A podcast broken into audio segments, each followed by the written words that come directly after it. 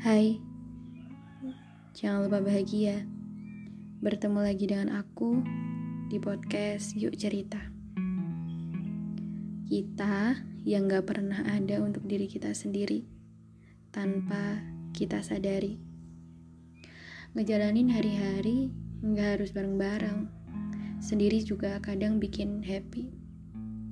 Yakin banget sih kalau ada orang yang bahagia ketika sendiri dan bangga sama diri sendiri. Itu udah nemuin arti dari gimana sih self love yang sebenarnya.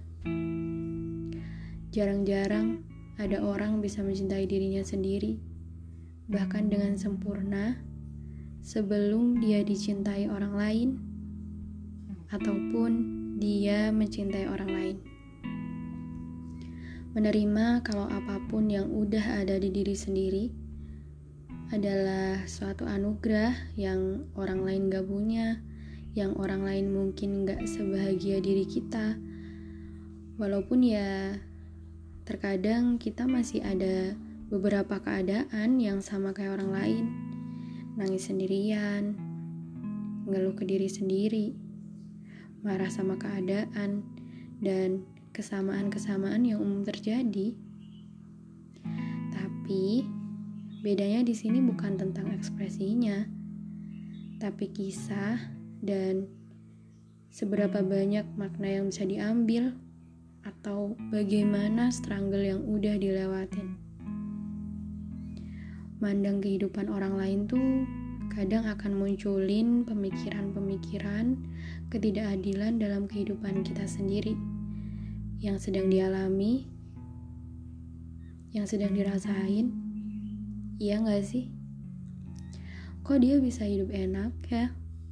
Kok dia bisa cantik gitu ya? Kok dia bisa seberuntung itu ya? Kok aku gak bisa?